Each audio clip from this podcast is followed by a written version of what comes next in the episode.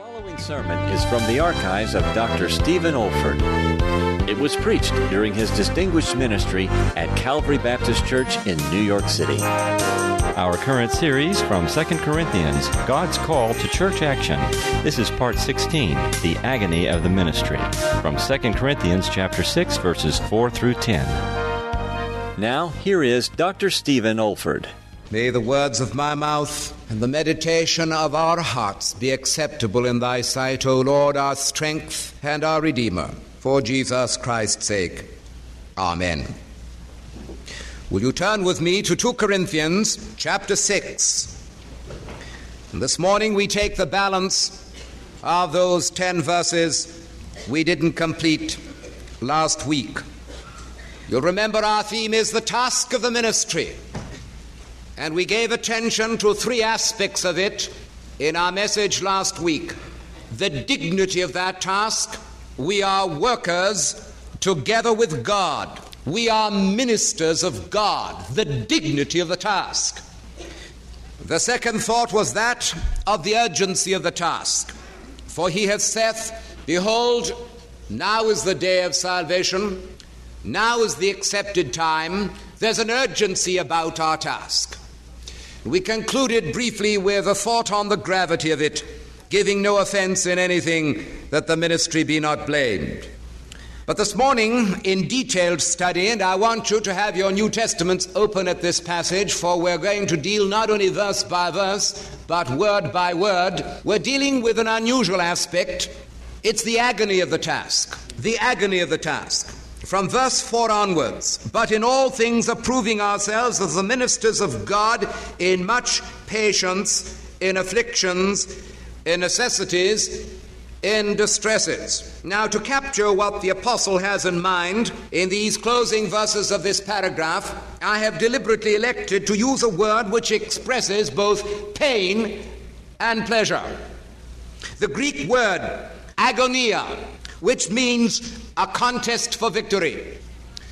There are aspects of our task which produce the agony of pain. There are aspects of our task, on the other hand, which produce what I'm going to call the pleasure or the agony of joy. So in verses four through ten, we have what we're calling the agony of the task. And the Apostle analyzes this under three set of experiences with a number of subheadings. And I don't know anything which has introduced me into the real meaning of living the Christian life and serving our glorious Lord as an examination of these words, which Paul doesn't pile up just to make an effect. This is not rhetoric. This is not just redundancy. This is an unfolding, unveiling of what constitutes the very heart of the task to which you're called and committed, Christian brother, Christian friend. Let us then consider, first of all, what I'm going to call the agony of our tribulations in the ministry. The agony of our tribulations. Back to verse four. But in all things, approving ourselves as the ministers of God in much patience.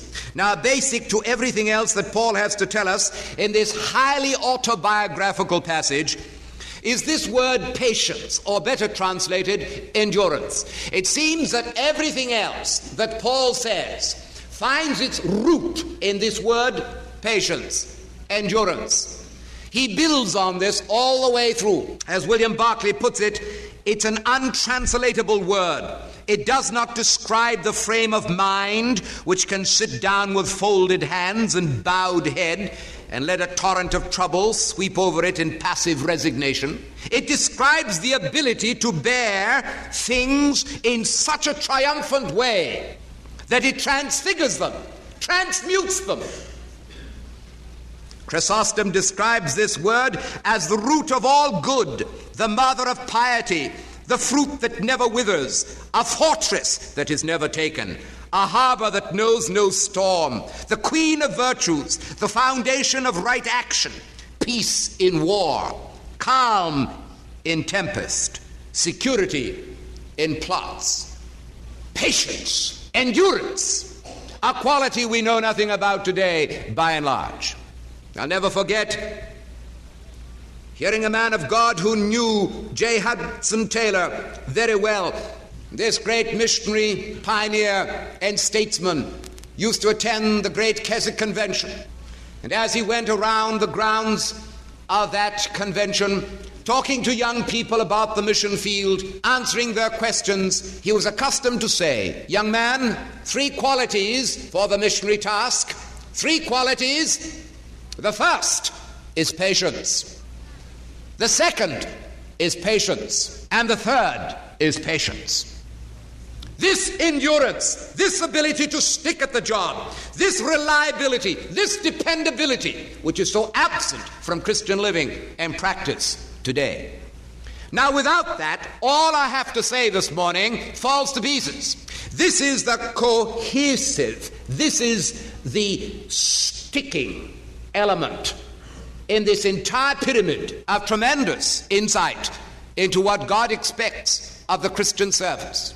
The cement, the sticking quality, the cohesion, or that which is cohesive. Very well then, with that before us, let's look at the agony of our tribulations in the ministry. Only with such God-given endurance can the servant of God face the agony of tribulation. And let's note them one by one.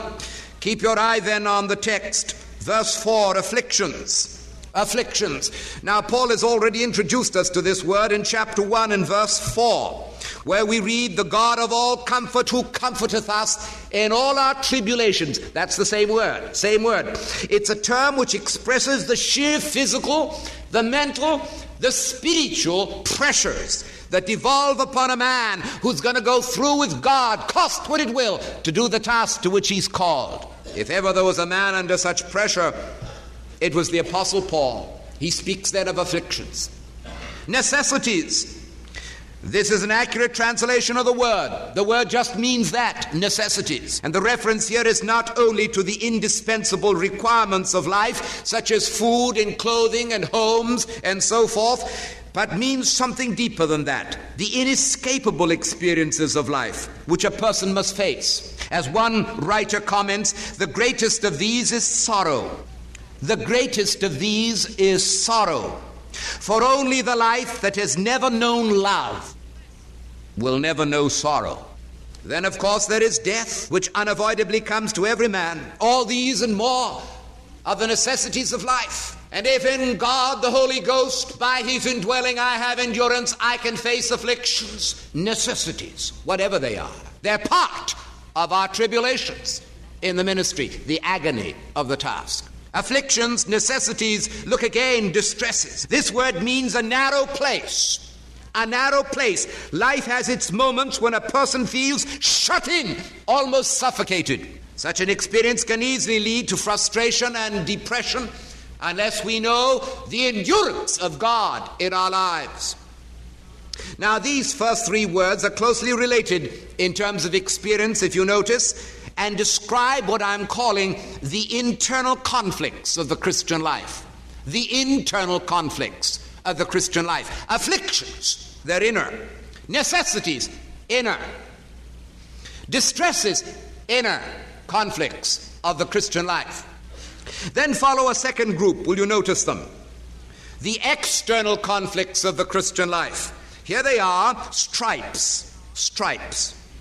The stripes were of two kinds, from the Jewish whips and from the Roman rods.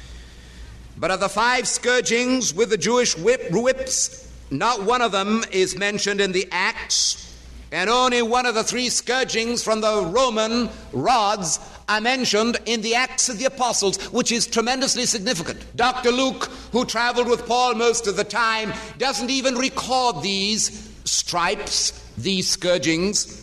We're therefore left to speculate on the agony which the great apostle must have suffered before his ultimate martyrdom. And in case we cast that aside as being irrelevant today, I want to tell you, as one theologian has recently mentioned, himself being a great missionary statesman as well, that possibly in no other century have there been more martyrdoms for Jesus Christ than our own century. There are still Christian countries, yes, and non-Christian countries in particular, where to stand the ground for all that we believe involves physical agony. Stripes, imprisonments, Look again. These naturally follow stripes for having been beaten. The poor victim was then thrown into prison for confinement and further abuse. Paul was frequently in prison. Indeed, Clement of Rome tells us that Paul was in jail no fewer than seven times. And from the Acts of the Apostles, we learn that he was imprisoned before he wrote to the Corinthians. Yes, that was in Philippi. Later on, you remember, in Jerusalem, then Caesarea, then finally in Rome. Imprisonments. And one can only think of how many, many of our dear brethren, yes, and sisters too, are in prison this morning. While we worship in this sanctuary with all the comfort and all the affluence of our own land, there are people in Siberia, in Russia, in communist-held countries, in Vietnam this morning, who are in prison. Our tribulations for the ministry. And with that we read of tumults. Look again, please. Tumults. Once more, these were the normal occurrences in the life of Paul, both up to this time and for years afterwards. The Greek also suggests the idea of insecurity, such as homelessness, wandering, and uncertainty. And this is part of our task. There is hardly a servant of God who's ever made an impact upon the contemporary world who hasn't been involved in tumults. Reading just recently again into some of the great biographical touches of John Wesley, I was amazed to learn how many times that dear man was dragged through the streets, how many times he was pelted with stones and rocks. George Whitfield likewise. This learned gentleman, this erudite scholar, this mighty preacher, this man who saved Britain from a revolution of blood, dragged through the streets because of being involved in tumults. So once again we see three words linked together with a common thought. They express the external conflicts of the Christian life. To be out and out for Jesus Christ is to come into conflict with a world that is at enmity with him. And these are all part of the agony of tribulation. Then follows the third group, will you notice, please? Three more. Labors, watchings, fastings. What does that word labor mean? Labors is almost a technical term throughout the New Testament for the Christian life. It describes working for Christ to the point of sheer exhaustion. It is the toil which employs all the human powers of spirit, soul, and body. It's a word that's spoken of again and again in terms not only of the apostle, but of all Christians who are truly committed to Jesus Christ. We're called to be fellow laborers with God. Labors. Then the watchings. Look at that word for a moment. This is quite clearly a reference to the sleepless nights, which Paul more often than not had to endure. Sometimes these nights were spent in prayer, sometimes in preaching or counseling. At other times, in situations of peril or discomfort where sleep would be impossible, the watchings. I wonder if you've ever experienced that, when you just couldn't sleep and you had to get out onto your knees and pray through the night because of the heavy burden that was upon you. I wonder if you've experienced what it is to talk to somebody throughout the hours of the night because there was no time during the day. Or perhaps to be in a situation where you couldn't sleep if you tried, but it was because of the gospel of Jesus Christ. Then comes a word which is fascinating here, the fastings. Scholars are disagreed as to what the apostle meant by this word, but it's reasonable to assume that Paul is referring here to voluntary fastings, as well as those occasions in his life when he went hungry for the gospel. Yes, as well as those occasions in his life when he went hungry for the gospel's sake. We do know that Paul was a man of self-denial and sacrifice. We do know that he speaks of bringing his body into subjection to the sovereignty of Christ, and with a pugilistic term he says, beating my body, pummeling my body, that I might be brought into subjection, lest having preached to others, I myself, he says, be disapproved, adakamos, a castaway. He had learned that in whatsoever state he was therewith to be content. He knew what it was to be abased. He knew how it was to, to abound, how to be full, and how to be hungry and empty, in fastings oft. Now in the first group, we were thinking of the internal conflicts of the Christian. In the second group, the external conflicts of the Christian. Here, I think, in these last three labors, watchings and fastings, we have the vocational conflicts of the Christian. Labors, fastings, watchings, all part of my vocational conflict and battle as I serve Jesus Christ my Lord. These then represent the agony of tribulations in the ministry. But Paul goes on to something else here. Notice very carefully from verse six. The agony of our obligations in the ministry. With the tribulations, there are certain moral obligations, and incidentally, all built on that one great rock, endurance or patience in Jesus Christ. But let's follow the same procedure and see what we have here. Verse six, by pureness, by knowledge, by long suffering, by kindness, by the Holy Ghost, by love unfeigned. To be an approved servant of God, a man or a woman must be able to face the agony of tribulations. True. But he also must be able to face the agony of moral obligations.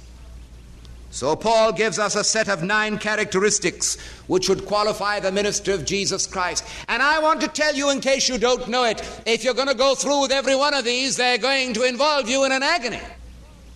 For they're not natural to us. They're not the product of an unregenerate, uncrucified life. They only come through prayer and travail and total submission to the sovereignty of the Holy Spirit in the life. But they're absolutely necessary if you're going to stand that day with a smile on your face because of the glorious smile on the Savior's face. Let's look at them. Here is the first one, pureness. Pureness. Now, this was defined by the Greeks as a careful avoidance of all sins against the gods. It's a word that Paul pick, picks out of Greek lit- literature. It's a word that Paul picks out of Greek literature. Someone has commented that in terms of Christian experience, this purity means prudence at its highest tension. I like that. Prudence at its highest tension. The virtue calls not only for chastis, chastity of life, but sincerity, sincerity, pureness, that transparency of life which commends your Savior. But look again, knowledge. What is this word? Now, there are both spiritual and practical connotations associated with this word. It certainly means the knowledge of the gospel in all its fullness. But the term also conveys the idea of the knowledge of what you should do. And I'm telling you, that's one of the greatest needs today. So many people, and Christians at that, are just drifting aimlessly, purposelessly. They don't know what their goal is. They don't know where they're going, despite the fact they're Christians. The idea is of knowledge of what a man should do and then doing it. William Barclay, to quote him once again, affirms that this is the knowledge which issues not in the theologian's fine-spun subtleties, but in the action of a Christian man. There is an old Greek maxim which says, the beginning of knowledge is the knowledge of ignorance. He who knows everything in his own eyes really knows nothing. The greatest knowledge a man has is the knowledge of his own ignorance, so that he casts himself upon God and in Christ, in whom I hid all the treasures of wisdom and knowledge. Thank God, through the Word of God and by the Spirit of God, we can acquire not only that spiritual knowledge, but also that practical knowledge which Doctor G. Campbell Morgan describes as sanctified common sense. Pureness, knowledge. Now look at this word. We could stay on this one for the rest of the morning. Long-suffering. If there's one obligation from which we cannot escape as ministers of Jesus Christ, then it is the possession and expression of the spirit of long-suffering. The word essentially means patience with people. It is that God-given ability to bear with people when they are misguided and wrong, and even when they're cruel and insulting. As someone has put it, it is courtesy under criticism. Courtesy under criticism. Long-suffering. And then kindness. Paul tells us in his song of love that love suffereth long and is kind. Everybody knows what kindness means. As one commentator says, it is the sympathetic kindliness or sweetness of temper which puts others at ease and shrinks from giving pain. Kindness always wins, even where the finest argument fails. You can debate your point, and you can win it and lose the man. But kindness always wins. Kindness always wins.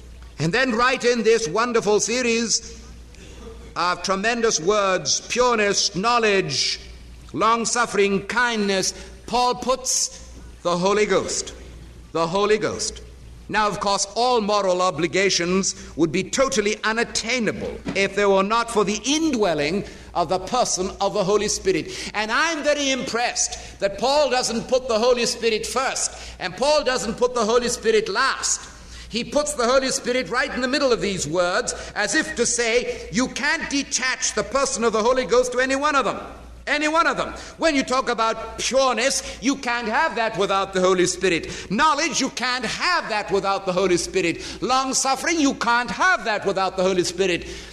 Kindness, you can't have that without the Holy Spirit. And so he says right here, the Holy Spirit, the Holy Ghost. As the old hymnist puts it, and every virtue we possess, and every conquest won, and every thought of holiness are his alone. And then he says, love unfeigned. Love unfeigned. The fruit of the Spirit is love. This is love at its purest and best. There is no play acting here, but the genuine spirit of benevolence and goodwill. And that word unfeigned is interesting. To feign is to play act. To feign is to be unreal. To feign is to hate what you haven't got. But when it's love unfeigned, it's love without hypocrisy, love without play acting, love without putting it on. It is the love of God to man and love of God to God without restraint or reserve. Now you'll notice that the first six of these words constitute our moral obligation in relation to what we are. What we are. And Paul puts that first, because what we are is far more important than what we do. If what we are doesn't satisfy God, then what we do is worthless. And so he lays down six foundational words concerning our moral obligations, what we are. Then he follows straight away with what we do. And the next three concern what we do. Look at them with me. The word of truth. The word of truth.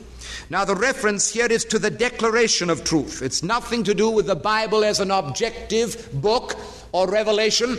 It has to do with speaking the truth, declaring the truth, to which, of course, Paul had been commissioned and you and I had been commissioned, by life and by lip.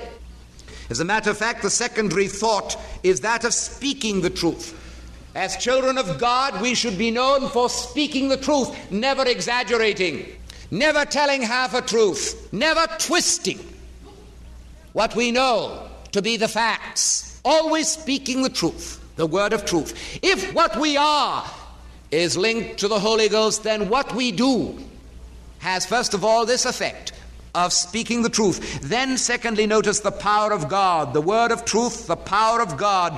Paul has already reminded us that we have this treasure of the gospel in earthen vessels, that the excellency of the power may be of God and not of us. That was chapter four and verse seven, you remember. To Paul, nothing was more important than to know the dynamic of God.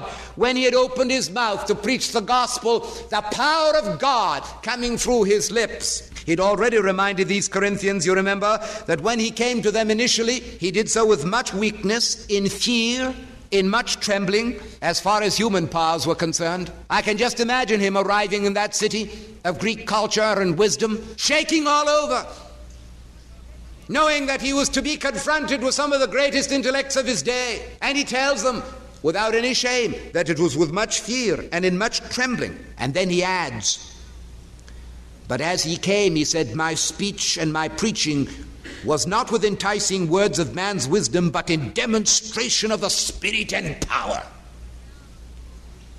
And beloved, this is what I long to know in my life. I'm sure it's what you long to know in your life.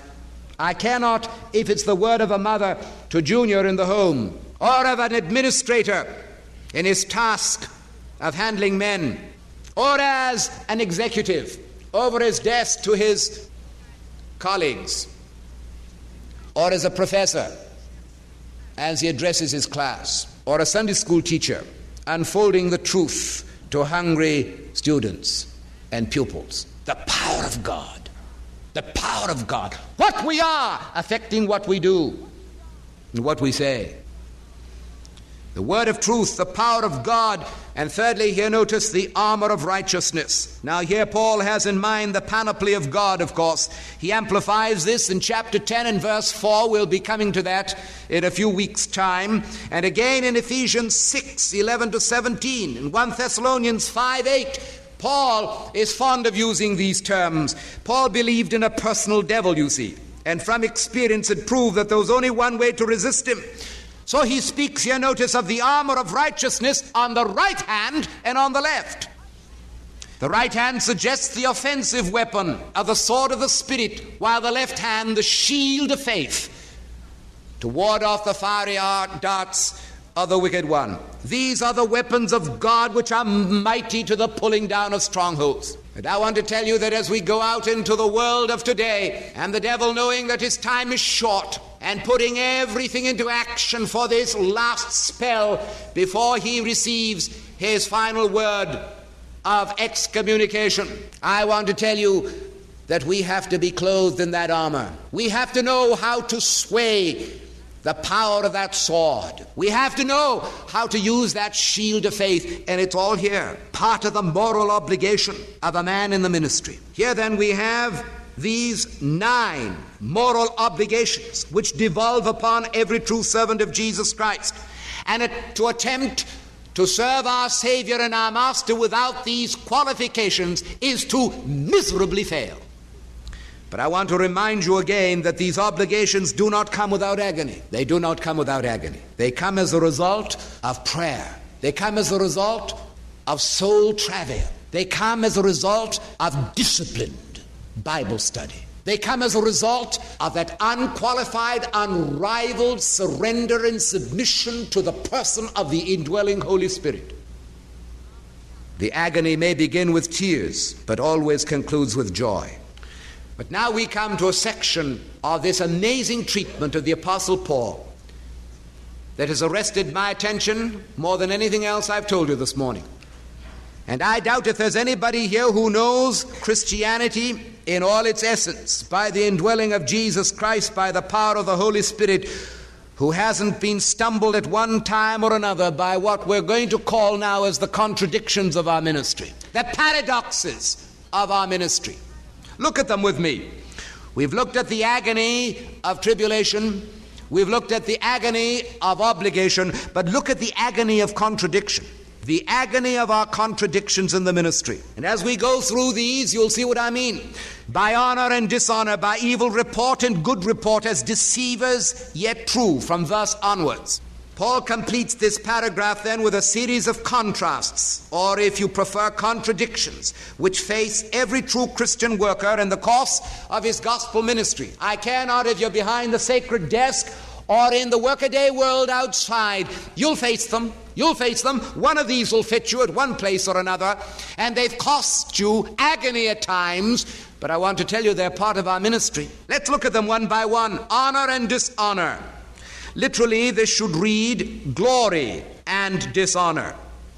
Paul knew both, and so must you and I. Sometimes our reputation stands high, but at other times we're utterly unknown or disowned. Sometimes we may be flattered, while on other occasions just as easily we're flattened. And you know it and I know it. So the servant of God must be ready to accept elation and deflation with equal poise and joy. Let me ask you, is that true of your life? Is it true of mine? Can you take dishonor as well as you take honor?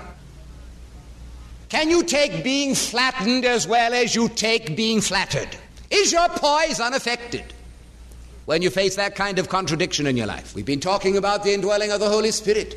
It's impossible without him. Impossible without him. Honor and dishonor. Look again, evil report and good report. In those immortal beatitudes, you remember Jesus said, "Blessed are ye when men shall revile you and persecute you and say all manner of evil against you falsely. For my sake, rejoice and be exceeding glad." Rejoice, he says, and be exceeding glad. But Master, what do you mean? He says, I mean rejoice and be exceeding glad. When? When men speak falsely of you. Have you got that? Has it struck home to your heart, as I've asked God to speak to mine? Nobody can be engaged in Christian service without being subjected to evil reports as well as good reports.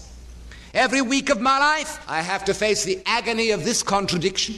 And some of you know of well-known evangelists whose whole life is one hopeless contradiction from the outside world concerning good reports matched by evil reports every day. But look again, deceivers and yet true. This is a hard one. Rece- deceivers yet true. Let us remember that during our Lord's ministry, He, my blessed Master, the sinless Son of God, the blameless man of Calvary, He was called a deceiver. And the word means a deliberate and misleading impostor. Now, if this was true of our Lord and Master and of the Apostle Paul and of others who have followed in their train, what can you and I expect? God knows whether or not we're true and genuine, however much we may be called deceivers and imposters. Anybody who says that the Christian life is an easy life will have the biggest surprise of their life. Some say, I won't become a Christian because it's the life of a sissy. Only effeminate people become Christians. I want to challenge the entire world that hears my voice, and anyone here, and anyone who hears in any home or any place across the metropolitan area of New York. Face that, my friend, and you know what it is to really live the Christian life. But look again, known and yet well known. Unknown and yet well known. Mark that, unknown and yet well known. This could be translated ignored and yet recognized. This contradiction between obscurity and publicity is a real problem in the Christian field of service. Commenting on this, Doctor Harry Ironside says, I well remember how stirred I was when Doctor R A Torrey passed away. I was in New York and picked up a newspaper and then saw a two-inch item stating that Doctor R A Torrey, the great evangelist, had died. And in the same pa- paper, there was a column and a half telling of the death of some movie actor. He was detra- distressed. He was so distressed, in fact, that he hurried back to Chicago to find out if this was true. So when he got back there, he writes, when I picked up a Christian journal a little later, I found column after column telling of Doctor Torrey, and there was no mention of the actor in that paper. And then Ironside adds, it makes all the difference which crowd you belong to. Unknown and yet known. Look again, as dying and behold we live. As dying and behold we live. How many times the Apostle Paul had been at death's door? I'm sure he was thinking of this particular instance when he was dragged out of the city of Lystra as dead. And everybody had written him off. And yet he stood on his feet, quickened again by God's Holy Spirit. More recently, he had endured a similar experience mentioned in chapter one and verse nine. But I repeat, the more people thought he was dead, the more he seemed to leap to life. There are scholars, of course, who interpret this same text a little differently, and I'm sure both thoughts are here. Paul's willingness to die daily, Paul's willingness to accept the sentence of the cross upon his self-life so that self die and Christ live in his life. To our human way of thinking, this is a total contradiction, but in Christ the paradox is resolved. But look again, chastened and not killed. Chastened and not killed. The psalmist could say, the Lord hath chastened me sore, but he hath given me power over death. There is an education of suffering to which every one of us must submit if we're going to know the fullness of God's salvation. Paul says in his letter to the Philippians, and I read from chapter one, verse twenty-nine, for unto us it is given in the behalf of Christ not only to believe on him, but also to suffer for his name's sake. And it's been pointed out that that word given there is the very word for which we use a gift, a gift, a rich gift that a friend hands over to you. Yes, God gives us a boon, a grace to suffer. We must never shy away from the discipline of suffering. Let us remember that the Lord Jesus, even though a son, learned obedience by the things that he suffered, chastened and yet not killed. Look again, as sorrowful and yet always rejoicing.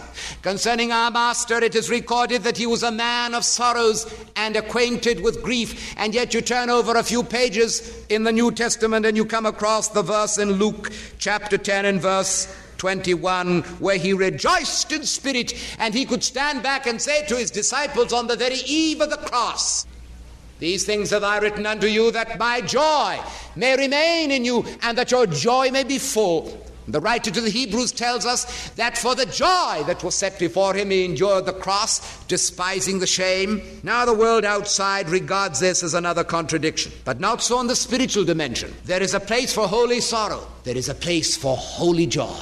And both of them are part of the agony of our ministry. The agony of joy, the agony of pain. Look again, poor, yet making many rich. Poor, yet making many rich. Peter could say, "Silver and gold have I none." And undoubtedly the Apostle could echo that same statement again and again. What money he possessed, the Apostle Paul earned by the sweat of his own brow. There were occasions when he received gifts from this beloved church at Philippi, but he had learned in whatsoever state he was therewith to be content, and because of this constant discipline, he was able to enrich others. This is a curious contradiction, but it's true to the Bible and to experience that the people who learn contentment in every given situation of life are the people who enrich others by their very influence in life. The supreme example, of course, is our Lord Jesus Christ, who though he were rich, yet for our sakes he became poor, that we, through his poverty, might be made rich. And then the last one here, having nothing yet possessing all things. And this is not a repetition of the above statement, but rather the reaffirmation of a deeper principle. The genuine Christian, especially the minister of Christ, surrenders to a large measure everything he could have in the world. He surrenders his positions in the world. He surrenders his honors in the world. He surrenders his riches in the world. But actually, by those self-denials, he's not impoverishing himself. He's enriching himself. For Jesus said, "Whosoever will save his life shall lose it. But whosoever will lose his life for my sake and the gospel's, the same shall save it." And again, "Blessed are the meek, who surrender everything, for they shall inherit the earth." The meek man is a surrendered man, and the wonderful thing about it is that in submission to Jesus Christ we're brought into the blessing of full salvation. Literally, the verb means possessing all things to the full. And Paul reminds us in his first epistle to the Corinthians that all things are yours, and yours are Christ's, and Christ's is God's. Paul's language in this final paradox has found an echo in the thoughts and experiences of sages, saints, mystics, and Christian workers down through the centuries. To restate it briefly, it just means this, that when a child of God surrenders everything to Jesus Christ, he does in fact become an heir to the universe. This is the basic meaning of Romans chapter eight. "The Spirit himself beareth witness with our spirit that we are the children of God, and if children, then heirs of God and joint heirs with Christ, if so be that we suffer with him, that we shall be glorified with him." Glorified in what? In, listen carefully, inheriting the universe. What a glorious prospect for the true child of God. We have seen what is meant by the agony of our task. There are tribulations which create their own agony. There are obligations which produce their own agony. There are contradictions that effect their own agony. Indeed, there is such a thing as the agony of the task. But let us remember, alongside of this agony is the dignity and the urgency and the gravity of our task. There is no other task to be compared with this. It's the task which is elevated to the highest heavens. Why? Because in this ministry of reconciliation, which is the heart of our message, this ministry of reconciliation, which is the task of our ministry, is a task, a job in which God the Father is involved. God the Son is involved. God the Holy Spirit is involved. The apostles and prophets and preachers down through the centuries have been involved. Shall we not rise to this honor then this morning and follow in the train of those who've served and suffered and conquered? But you say, "How can I do it? How can I do it? How can I accept pleasure and pain? How can I know this agony not as something from which I shrink, but something to which I grasp, because in the agony is the victory"? How? At the heart of that total list, as I pointed out before, Paul puts The word Holy Ghost, Holy Ghost. Just as if he has built a great argument, and right at the heart of it, he's just put the Holy Ghost. Since everything is related to him, and by his indwelling, his infilling, and anointing, I can match any situation. Come tribulations, come obligations, come contradictions. I'm more than conqueror through him that loved us. Why? The Holy Ghost. So let us rise to take the Holy Ghost in all his fullness and prove him to be more than adequate for the agony of our task. Let us pray.